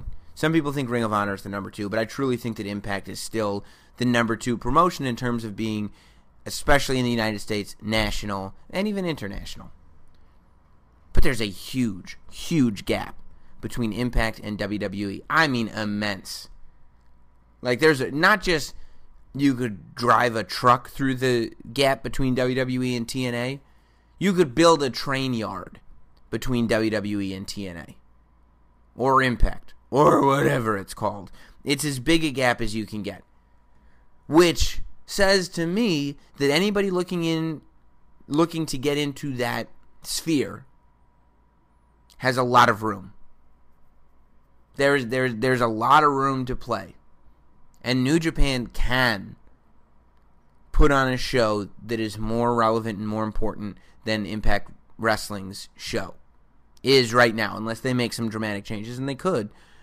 But in order for it to get, oh, you don't, you're not looking to take out Raw and SmackDown, but you're looking to get the type of buzz that NXT gets. You're looking to get the type of buzz where you know every three months or so you can sell out an arena for a pay per view, and it's going to be a big deal, and it's going to have buzz behind it. TNA Impact can't do that. Ring of Honor, we talked about it with Cody Rhodes last week.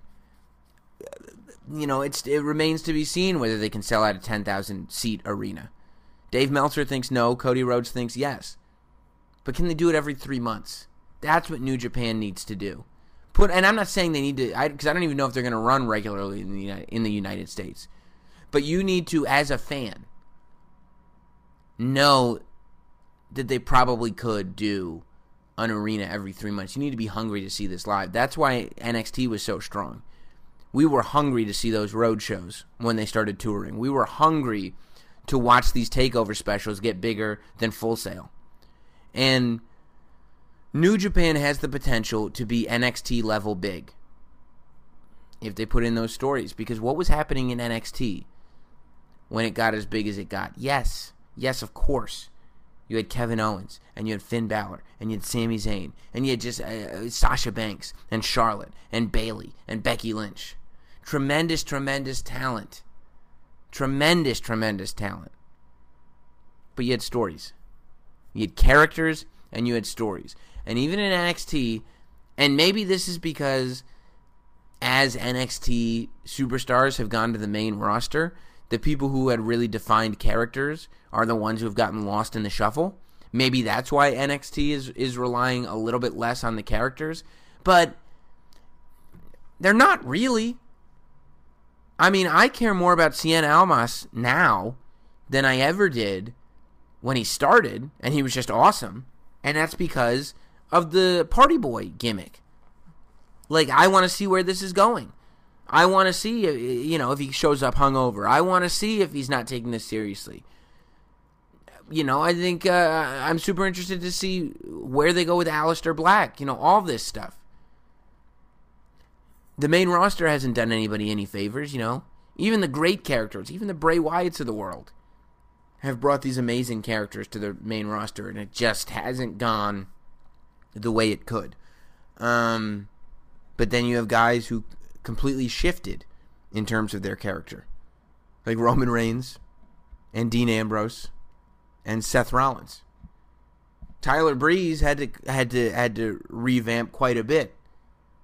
And even now he's just starting to get out of the muck that he was in. You know, there's a, there's there's there's many many examples of it. I think that Sasha Banks would be more successful on the main roster if she resembled less at the end of her time in NXT, it was almost like this beta character where not beta, I don't know, I'm saying the wrong word, but at the end of her time in NXT, people were treating Sasha Banks uh, like they were appreciative. Like we all know, it, it, we're looking past the character. We're we're looking past the Sasha Banks character and we're appreciating the athlete. And then Sasha Banks started kind of acknowledging that and going right along with it. I personally think if Sasha Banks brought back the Sasha's ratchet, no, she, no, she's not, bad guy, legit boss, it might be a little bit something we could sink our teeth into a little bit more on the main roster. You know, I think that I think that it'd be a help. But all all you know, you have you have example after example. But that said, I think that if we're just talking about NXT, and that's what I think we need to compare New Japan to is NXT, not WWE. And if we're comparing New Japan to NXT, then you're still talking about characters and storylines that you can really sink your teeth into. And I think you need that because the main roster doesn't have it. I mean, they have it, not as much, but they have it. But honestly, you, people are always going to watch Raw and SmackDown. They're staples. And even though SmackDown moves around, it's not like it's been on Tuesday every every Tuesday for the last however many years. It's still like we know what SmackDown is. It's it's a staple. It's it's an important part of our wrestling week. Um, so let's talk about our wrestling week. Let's talk about Raw. Let's talk about SmackDown. Let's talk about the fact that Money in the Bank is coming up. And by the way, uh, I'm excited to say that I will be part of the Money in the Bank pre-show in St. Louis. I'm super excited to to be a part of it again. I'll be on the panel for the Money in the Bank kickoff show uh, this Sunday on the WWE Network and on the WWE's social media channels. Um, and right now, I'm looking at the card, and it's a really pretty great card. I think that uh, this Jinder Mahal Randy Orton match, the WWE Championship match, um, hopefully it will be used as a as a as a farewell to this story, right? I to me, I would like to see Jinder Mahal have the title left on him, and I would like this to be the farewell to this Randy Orton story you know, maybe Randy either goes away for a little while or figures out something new. And it's time for Jinder Mahal to be reintroduced into the roster. Because ever since becoming number one contender for the championship, which was real quick after the superstar shakeup, it's been like SmackDown on one end, and then Jinder Mahal versus Randy Orton on another end. Jinder Mahal versus Randy Orton has been completely separated from the rest of the roster which I don't think is ever really good uh, for champions. So hopefully, this match will be like, okay, now we he, this is who the champion is. It is Jinder Mahal. As I said, Superstar of the Millennium. I called it. Go back and listen to the episode right after the Superstar Shakeup. Called it. Three points. And we'll find out because that the beauty of Money in the Bank is it it it lays the groundwork for where we're at in SmackDown today. Coming out of Money in the Bank, I would like to have a good idea of who the number one contender is and who the Money in the Bank winner is. That way, you can have, oh, you know, in a six person ladder match, there's no reason you can't create two or three stories to bounce off of it, right? Whoever wins the Money in the Bank match should not be concentrating on Jinder Mahal or whoever the champion is. It Could be Randy Orton, you know, who knows? Strange things happen. But whoever wins the Money in the Bank match should not be concentrating on the champion because they can get the champion whenever they want. One would think that there will be some kind of story where the person who wins the Money in the Bank will have snatched it out of somebody else's hands or uh, or pushed somebody off the ladder or whatever it is, allowing them to to to, to, to feud over, well, you know, or to have a rivalry over who should be the Money in the Bank winner. Not that the briefcase is going to be on the line, but just that's what their fight is about. While at the same time, there's another fight for the championship. Coming out of Money in the Bank, we should have a, distinct champion of the world. We should have a number one contender that we know is going to be facing whoever the champion is.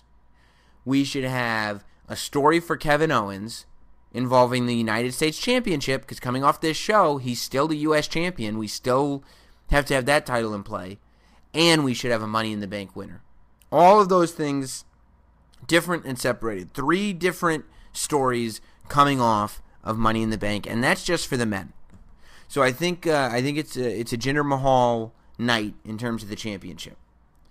Um, you know, I, I, I, the Usos and New Day.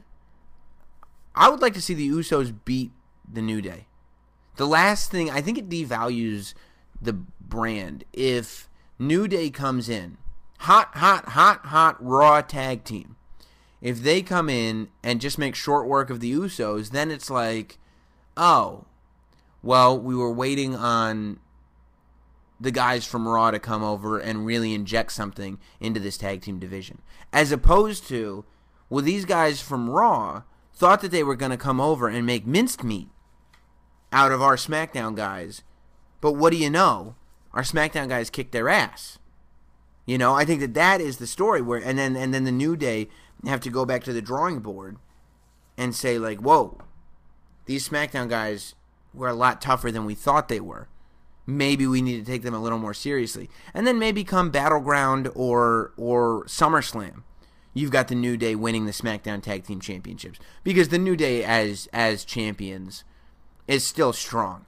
And they're the fact that they're getting refreshed on SmackDown means that it's like a whole new title reign for this team and it allows them almost to restart what they had going on Raw when they held the titles for as long as they did, when they set the record. And now I don't think they're going to set the record again by any stretch, but it at least gives us a reason to put tag team gold back on New Day. But that shouldn't happen at Money in the Bank. I'd like to see the Usos uh, beat the New Day. In terms of these Money in the Bank ladder matches themselves, so for me, the Money in the Bank matches should never be won by a person who would get a title shot anyway. Like I felt like me when John Cena won the Money in the Bank match. When John Cena held the briefcase, I love John Cena, but it was just like, uh, because honestly, if John Cena showed up on Raw and said, "I'm gonna challenge the champion tonight," then we would all be like, "Yeah, he gets a title shot now because he's John Cena." You know, it'd be like Hulk Hogan winning a title shot or something in ninety in ninety. He's gonna get one anyway. He's Hogan. He's Cena. So I don't think in either of these matches, I don't think that the person who wins should be somebody who is on that level. You know, I think it should be somebody because, like I said, you should come out of Money in the Bank with a number one contender and a Money in the Bank title uh, briefcase holder, not both. So, uh, uh, and and and also, I think that a, a bad guy generally speaking, is a better holder than Money in the Bank briefcase. You know, I think Seth Rollins was one of the best Money in the Bank holders and cash ins of all time. His whole run with the briefcase was great. I think The Miz had a great run with the Money in the Bank briefcase. You know, Damien Sandow's run with Money in the Bank was great. You know, there are a lot of great bad guy Money in the Bank. And really, what put Money in the Bank on the map was Edge. Edge's run with the Money in the Bank briefcase cemented him as the ultimate opportunist, and that's really the guy who used the opportunity of having that briefcase to boost him up a level and to put him in that conversation with main, main, main event dudes. That was Edge. And again, a bad guy. So I do think it's it's better when a bad guy wins, but I, I don't think look, I don't think that you can have two bad guys win the two Money in the Bank matches because I think the psychology needs to be somewhat different.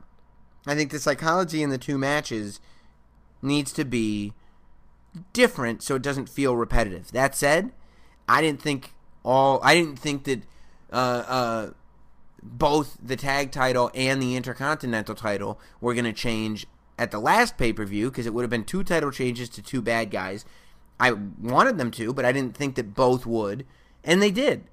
So theoretically, you could have two Money in the Bank matches that psychologically are similar. Physically, they're going to look very different, but psychologically, similar. It's possible. But here's in my mind what to do about money in the bank. What I would suggest if it were up to me. Uh, we can start with the female money in the bank match, which I love.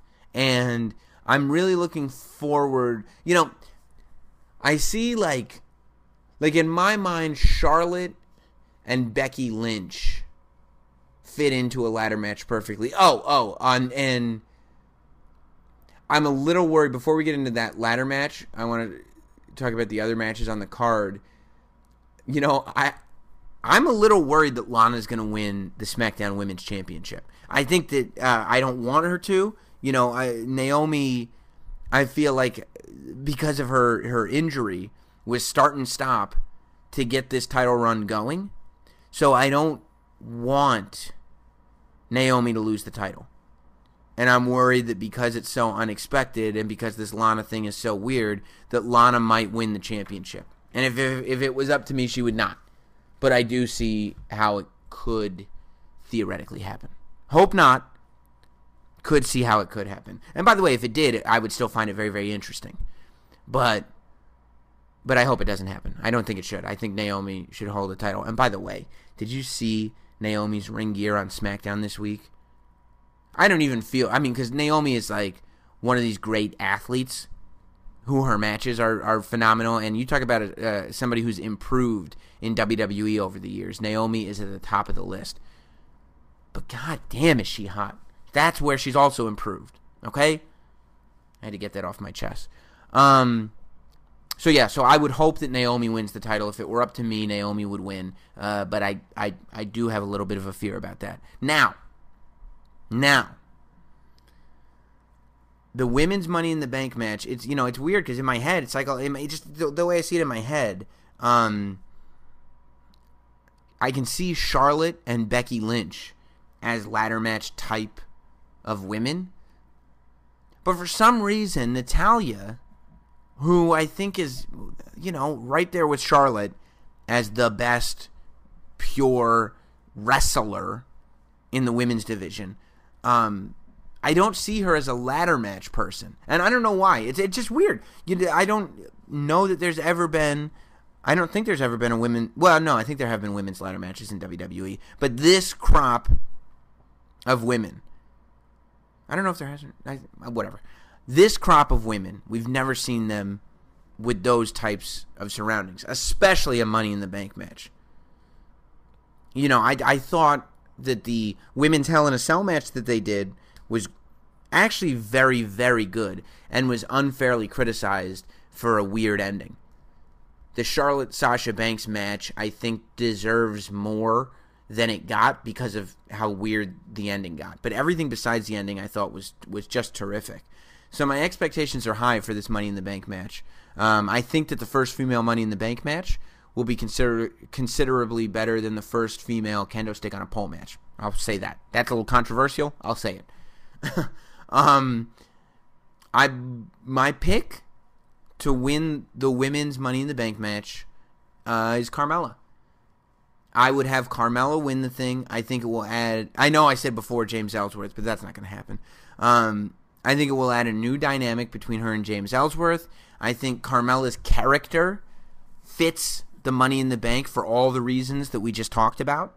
Um, I think it will add a new level of obnoxious. She does not have the pedigree. Look, Natalya, Charlotte, Becky, you're dealing with a match. Mickie, uh, no, Mickie James is on Raw now. You're dealing with a match full of people who have a certain pedigree in terms of in ring and and and Carmella doesn't have that pedigree. Even Tamina, Tamina doesn't have the the the you know wrestling wrestling pedigree, but she's got that sort of like Tamina's got that sort of don't mess with me pedigree. You know, she's got she's got that that that tough as nails vibe.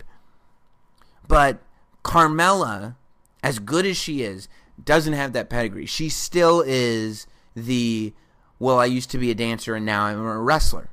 Whereas the other people are just, even though Charlotte doesn't have any more training, I don't think, than Carmella does, she's still, she's just so phenomenally good that she comes across that way. Carmella benefits from the Money in the Bank briefcase far more than anybody else.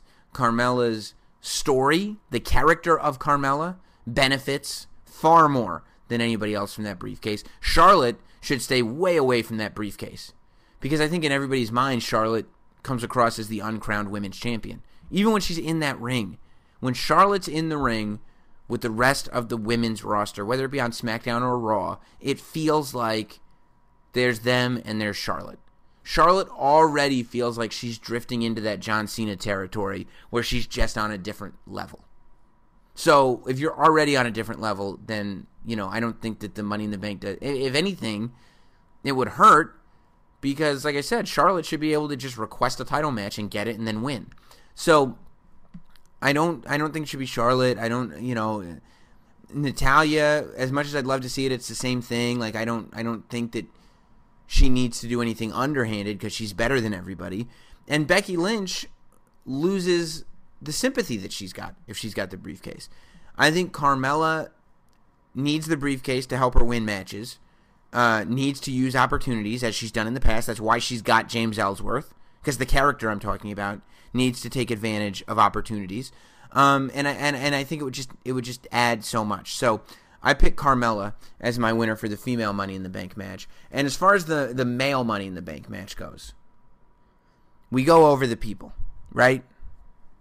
Kevin Owens, I don't think should have the Money in the Bank briefcase because I think he should concentrate fully on the United States Championship. I think he would do an amazing job as the holder of the briefcase, but I wouldn't want to take anything away from the championship, the United States Championship that he's holding.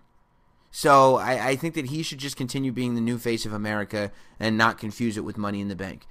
Nakamura, he fits in with uh, uh, uh, that sort of. We're waiting for Nakamura to have his main event match awarded to him. We're waiting for the moment where Nakamura gets awarded a championship match. We, you know, to have him as the as the Money in the Bank just doesn't make any sense. Uh, Dolph Ziggler, First of all, if you listen to Nakamura, apparently he's going to Japan soon. That's what he said on Talking Smack. I don't know if there was lost in translation or just a, he made a mistake. Um, but I also think that he just doesn't have the Dolph Ziggler of years ago that held that Money in the Bank match is not the Dolph Ziggler of today and doesn't have the same uh, the, the, the fan support. The excitement wouldn't be there as it used to be. AJ Styles, I think, is the Charlotte of this match in the sense that AJ is the uncrowned champion. I think AJ is the guy that you uh, program with uh, Jinder Mahal next, and maybe you can you can blow them off past uh, Battleground and get straight to SummerSlam. But I think you know SummerSlam may be the time for AJ to get recrowned champion, and then maybe John Cena comes back one. I don't know. I don't know. I don't know. But AJ doesn't need the Money in the Bank briefcase. So really, the conversation is between. So this is at first I said, well, I give it to Baron Corbin for the same reason he got the the Andre the Giant Battle Royal trophy. Because you know it, it makes him look like more of a badass. Because it just it helps the character the same way the Andre trophy made him better. The briefcase would make him better. But then I thought number one, that's the exact same thing as the Battle Royal. You'd you'd be repeating the Andre trophy if you gave Baron Corbin the briefcase. And it's kind of the same thing as Carmella. Baron Corbin's not quite as as like uh, as cowardly maybe as the Carmella character is, but still, it's the same sort of bad guy wins it and now is going to take advantage of an opportunity thing. So I don't think you need two of those floating on SmackDown. Sami Zayn is my pick to win the male Money in the Bank match. And I'll tell you why. I mean, I was just so blown away by his promo on SmackDown this week. It was it was subtle and it was small, but like Sami Zayn being annoying and overthinking as a character is like finally like that's what I was waiting for in Sami Zayn. That's what I was waiting to see that there was something here to to add to this character. What is who is Sami Zayn? Well, now I'm starting to get it. This idea that and you know, they even talked to Nakamura brought him up again on Talking Smack this idea that he's a good guy and we all like him, but he annoys everybody in the locker room and he overthinks everything. Like that's a person that we all know. he's a good guy, but he's kind of annoying. Like that's a personality type. And and it's kind of a guy that we can get behind cuz he doesn't annoy us. We like him. And we don't even we don't like seeing his coworkers say he's annoying. I work with people on the radio who historically I cannot stand, right? Like cuz I work with them every day. I can't stand them. And we talk about it on the air. Oh, can't stand this guy, can't stand this guy. And all of a sudden I turn around and all the fans, all the listeners to the show love the dude that we're talking about because they feel sympathy for him and because they relate to him. Because everybody's kind of afraid that they're that guy. So I think Sami Zayn as that character with that briefcase works. And I think it also gives you the vibe that you want with a good guy holding the money in the bank briefcase, which is oh, maybe Sami Zayn's going to cash in tonight. Oh, if Sami Zayn cashes in tonight, he might be champion. All that that that thing that just is kind of looming. Oh, if Sami Zayn cashes in tonight, he'll be champion. Like every day knowing Sami Zayn might be the champion. And leave it unexpected. You know, don't put Sami Zayn in any championship conversations until he cashes in and wins the title. You know, I, I think that, that that's 100% what I would do. Um, the question was posed to me earlier this week on Twitter. Do you think that Raw had a better show than SmackDown two weeks in a row? Last week, I said that Raw was a better show than SmackDown. This week, Raw was absolutely not a better show than SmackDown. I struggled with Raw this week, to tell you the truth. Um, there were there was a good moment and then a couple of things sprinkled in that I enjoyed. The Samoa Joe versus Brock Lesnar segment was perfection. That was fantastic. Loved the Samoa Joe Brock Lesnar opening. Great, great, great, great, great. Made me excited for the match. Almost made me forget that the pay per view is called Great Balls of Fire. Like, really well executed, really well done. And it, it left me at this point where I'm thinking, like, okay, I think the idea is that it's Brock Lesnar versus Samoa Joe at Great Balls of Fire. And then we move on after. After Great Balls of Fire, we figure out, you know, is it uh, Braun Strowman or Finn Balor or who is facing Brock Lesnar at SummerSlam for that title. But based on this build, I don't want to see anybody besides Samoa Joe. I want now. I kind of want to see Samoa Joe beat Brock Lesnar, and if he doesn't, I want to see a rematch. Samoa Joe versus Brock Lesnar is not only the match; it's the only Brock Lesnar match that I want to see at this moment because that opening segment was so good, and last week's segment with Paul Heyman was so so good. Joe has just been taking advantage of every opportunity and just nailing it and just executing. And I would have to imagine he's impressing a lot of people. He's got to be. He's impressing me, and I'm a person but there's, I mean, I would have to imagine that the people at WWE have got to be thinking to themselves, how could we have slept on this guy for this long? Um, but besides that, I like the Titus stuff right now. I'm a fan of the Titus stuff. I think it adds an element, and I like, uh, um, I just like all the Titus brand stuff. You know, I, I and I think it's going in a good direction, and and it's fun, it's entertaining. But other than that, you know, to build a two out of three falls match all show and then to have it end with a non finish is like really why make it two out of three falls then? Two out of three falls is where it's supposed to be like, okay, we're done with this, especially since it's a match we've seen over and over again. You know, the Bray Wyatt, Seth Rollins thing, it's like, I don't know how many times you can say, you can't keep doing the same thing with Bray Wyatt. You can't have him keep going out there, cutting the same promo, losing the big match cut the same promo, lose the big match. Because we're in a cycle now. We understand as fans where this is going. Oh, he's cutting the same promo now. I guess he's going to lose a big match to Seth Rollins.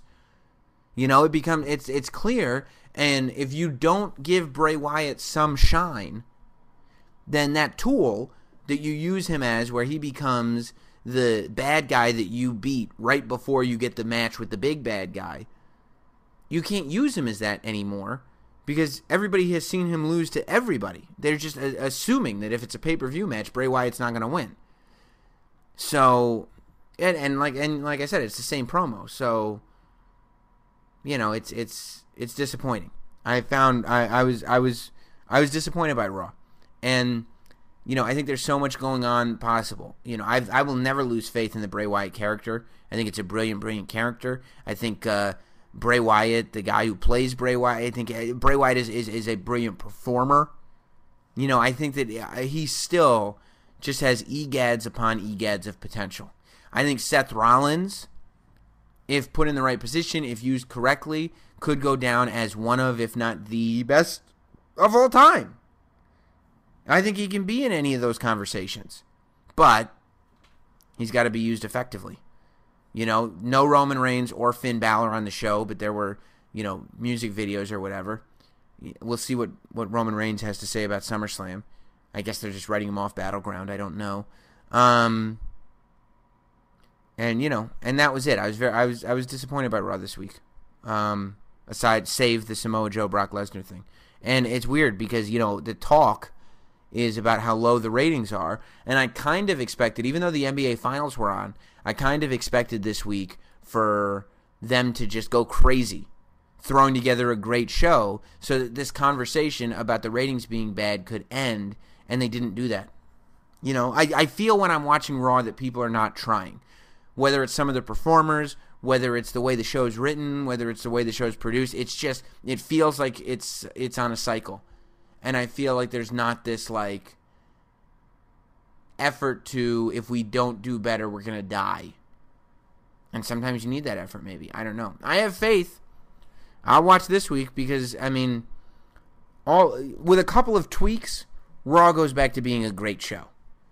And we have had great shows and we've had great segments and raw is not in this doomed state that some people think that it's in. This week was just not my favorite show and i think there's a lot of room for improvement smackdown was okay it's better than raw um, but I guess we're also in that sort of early summer lull that happens. You know, this is about when the lull happens. This is the WrestleMania hangover. Uh, and it'll hopefully start to amp back up for SummerSlam. I think the John Cena return on July 4th, uh, you know, that's something. And it's interesting. He's a free agent. We all know that now, so we'll see where he goes. Um, but yeah, I do think that by the time we hit SummerSlam, we're going to be on fire again. I just think that, that at the moment, it's a little lulled out. It's a little lulled out. Most businesses in August, they kind of shut down. Summer Fridays, they take two weeks off here, they take a week off here. Most businesses shut down at the end of the summer because they're trying to get those days at the beach. Maybe in WWE, you know, they start to lull out a little bit in the beginning of the summer, and then they, because they know SummerSlam is such a big show, they're going to pick it back up again. I don't know. Uh, but what I do know is that I appreciate all of you listening here at Sam Roberts Wrestling Podcast. If you want to find out everything that's going on with me, don't forget to sign up for the uh, uh, mailing list. Go to notsam.com. There's a link for the mailing list. And uh, if you had signed up for the mailing list, you would have already known that I was doing the pre-show for Money in the Bank this uh, this week. So go to notsam.com and sign up for the mailing list, and uh, you'll be glad you did. You'll get uh, updates on everything that I'm doing, and that's not just in the wrestling world. That's uh, everything, everything, uh, as far as the uh, radio show goes, and and as far as the wrestling world goes. Okay, okay. This has been the state of wrestling. Thanks to uh, Ron Funches, and we'll see you next week, right here on Sam Roberts Wrestling Podcast. Thanks for listening. Thanks for listening. Follow at Not Sam on Twitter, Instagram, Facebook, and YouTube. And subscribe for free to listen every week to Sam Roberts Wrestling Podcast. Before we say goodbye, don't forget for a great shave at a great price, you got to join my friends at Dollar Shave Club. I love Dollar Shave Club, and now New members are going to get their first month of the Executive Razor and a tube of Dr. Carver's shave butter for only $5 with free shipping. After that, razors are just a few bucks a month. That's a $15 value for only 5 bucks. Get yours at dollarshaveclub.com slash Sam. That's dollarshaveclub.com slash Sam.